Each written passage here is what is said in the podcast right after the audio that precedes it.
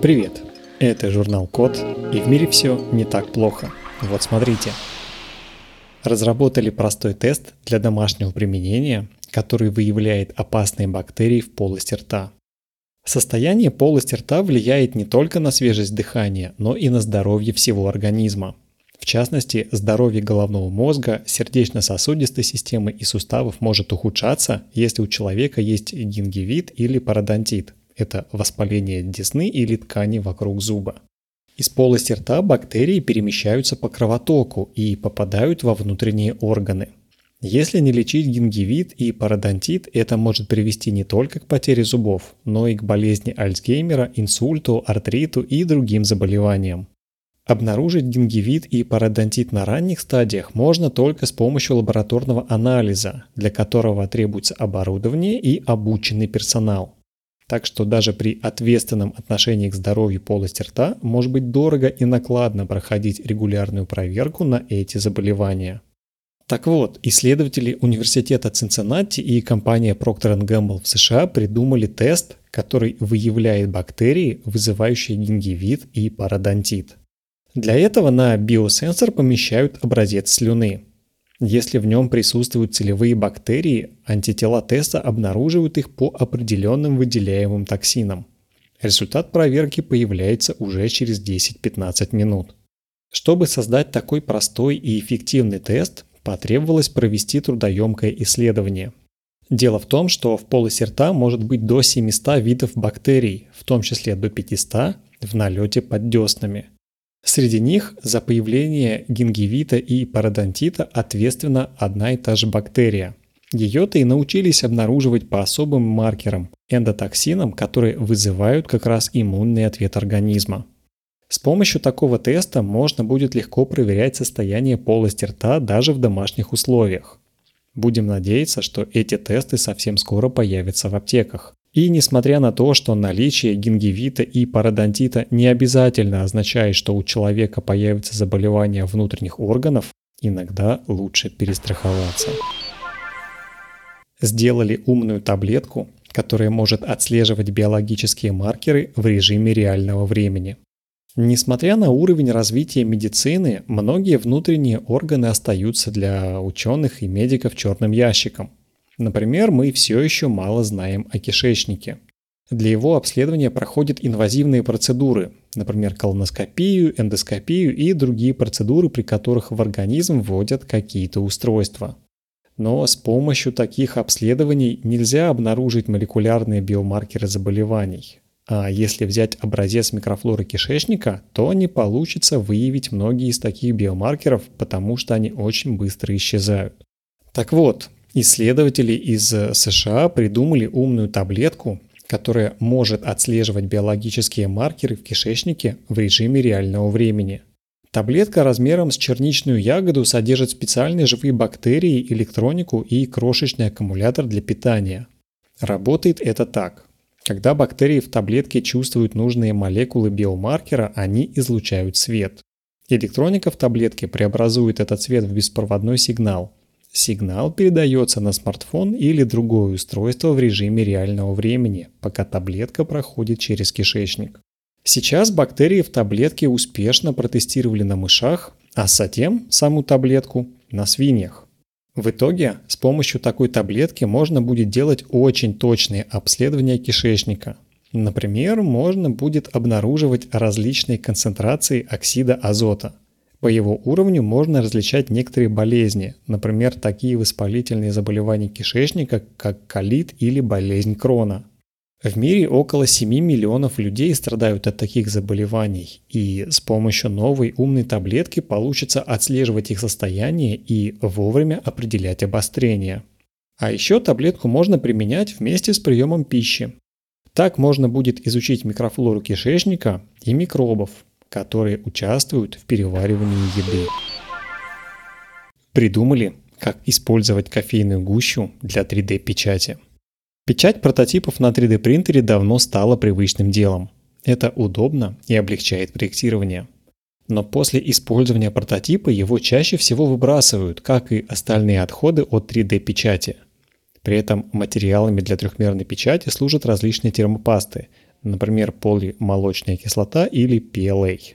В теории их можно компостировать, но на практике они скорее оказываются на свалке, где могут разлагаться до тысячи лет.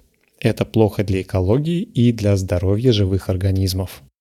Так вот, исследователи Колорадского университета и университета Карнеги в США придумали печатать прототипы на 3D принтере из кофейной гущи. Для этого высушенную кофейную гущу смешивают с целлюлозной камедью и ксантановой камедью. Это обычные пищевые добавки из природного сырья, которые используют для производства пищевых продуктов. Смесь гущи с добавками заливают водой до консистенции арахисового масла. За счет пищевых добавок смесь густеет и становится похожа на слизь. Такую готовую смесь можно загрузить в 3D принтер и начать печатать. Для проверки технологии из смеси напечатали небольшие горшки для выращивания рассады. Такой готовый горшок можно разбить, поместить в кофемолку, а затем смешать молотую смесь с водой и снова печатать. Авторы изобретения шутят, что новая технология убивает двух зайцев. Можно сократить количество пластиковых отходов и насладиться вкусом и запахом кофе. Поскольку смешать гущу с пищевыми добавками можно даже в домашних условиях, есть надежда, что многие перейдут на кофейный материал для 3D-печати. А если предмет надоест, его можно превратить в сырье для чего-то нового. Разработали имплантат, который следит за пересаженным органом и обнаруживает ранние признаки его отторжения – Пересаженный орган может спасти жизнь пациенту, если его собственный орган функционировал неправильно. Многие пациенты годами ждут подходящего донора, поэтому после пересадки состояние донорского органа становится очень важным. Все из-за того, что организм может начать отторгать пересаженный орган в любой момент, даже спустя десятилетия после операции. Чтобы отслеживать признаки отторжения, у пациента берут образец крови или ткани пересаженного органа, но определенные показатели в крови могут быть не связаны с отторжением. Это приводит к ложноположительным или ложноотрицательным результатам анализа. Второй вариант – брать образец ткани пересаженного органа, то есть делать биопсию. При этом образец извлекают с помощью длинной иглы, из-за чего может возникнуть боль, кровотечение, инфекция и даже повреждение соседних с органом ткани в некоторых случаях. Ждать такого результата анализа нужно примерно 4-5 дней. А за это время самочувствие пациента может ухудшиться, если отторжение органа уже началось. Так вот, исследователи Северо-Западного университета в США придумали имплантат, который следит за пересаженным органом и обнаруживает ранние признаки его отторжения. Устройство получилось крошечное. Ширина 3 мм, длина 7 мм, а толщина 220 микрон, то есть примерно толщиной с человеческий волос. Имплантат содержит высокочувствительный термометр, миниатюрный аккумулятор и даже Bluetooth-модуль для непрерывной передачи данных на другое устройство. Когда начинается отторжение пересаженного органа, его температура повышается. Имплантат, собственно, постоянно измеряет эту температуру. Если она меняется, имплантат посылает уведомление на смартфон или планшет пациента или врача. Имплантат проверили на модели животного с пересаженными почками и выяснили, что устройство обнаруживает признаки отторжения на целых три недели раньше, чем существующие методы. Это дает возможность раньше вмешаться в процесс отторжения и увеличить шансы на сохранение пересаженного органа. Пока что имплантат приспособен только для прикрепления к почкам, которые покрыты специальным защитным слоем. Но уже такое применение может помочь людям с донорскими почками следить за состоянием пересаженных органов и меньше переживать из-за риска их потерять. В США таких людей больше 250 тысяч, и они постоянно беспокоятся о том, что их организм отторгнет пересаженные почки.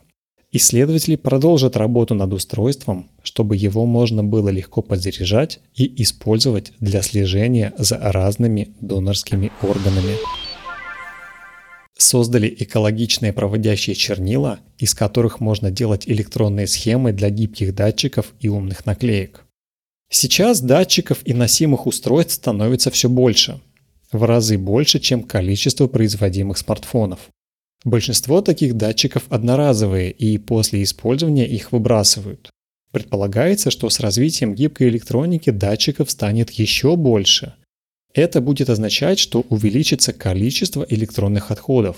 Природа будет загрязняться еще больше и в окружающую среду будет попадать больше токсичных веществ.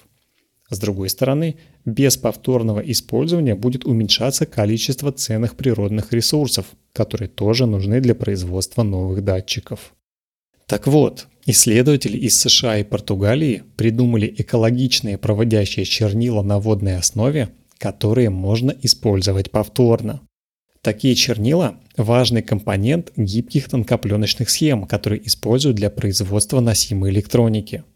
Новые чернила состоят из серебряных хлопьев, жидкометаллического сплава и водной полиуретановой дисперсии. Это экологически чистый пленкообразующий материал. Такие чернила можно производить и хранить даже при комнатной температуре. Они пригодны для печати как есть, то есть достаточно нанести чернила на микросхему. Дополнительных действий, например, спекания или нагрева, не требуется. После же использования микросхемы ее достаточно просто поместить в спирт, чтобы серебро и остальные материалы чернил восстановились. При этом не остается ни вредных, ни токсичных электронных отходов. Для эксперимента создали умную наклейку с датчиком температуры. Наклейку прикрепили к упаковке мяса, чтобы контролировать его температуру при перевозке и хранении.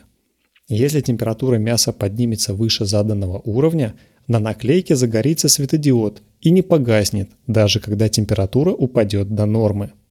В итоге с помощью таких чернил можно будет производить столько различных устройств, что проще сказать, чего из них нельзя будет делать.